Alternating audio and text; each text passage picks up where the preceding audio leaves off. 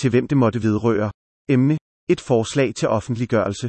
Kære fruer, herrer, jeg skriver på bloggen disability55.com, bygget på wordpress.org, systemet.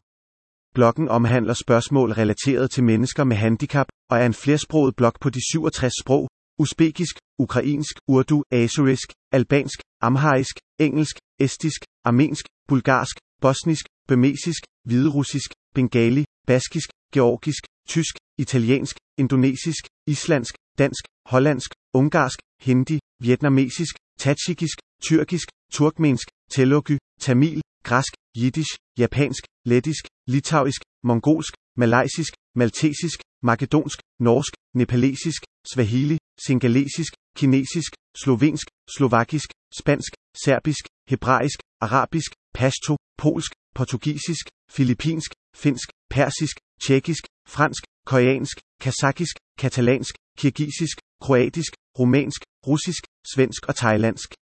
Jeg foreslår enhver, der ejer en tv-station eller en kanal, der udsender indhold relateret til mennesker med handicap på et af disse sprog, at kontakte mig og sende mig kanalens kode, for at give kanalen mulighed for at sende fra min blog med venlig hilsen af Saf Benjamini.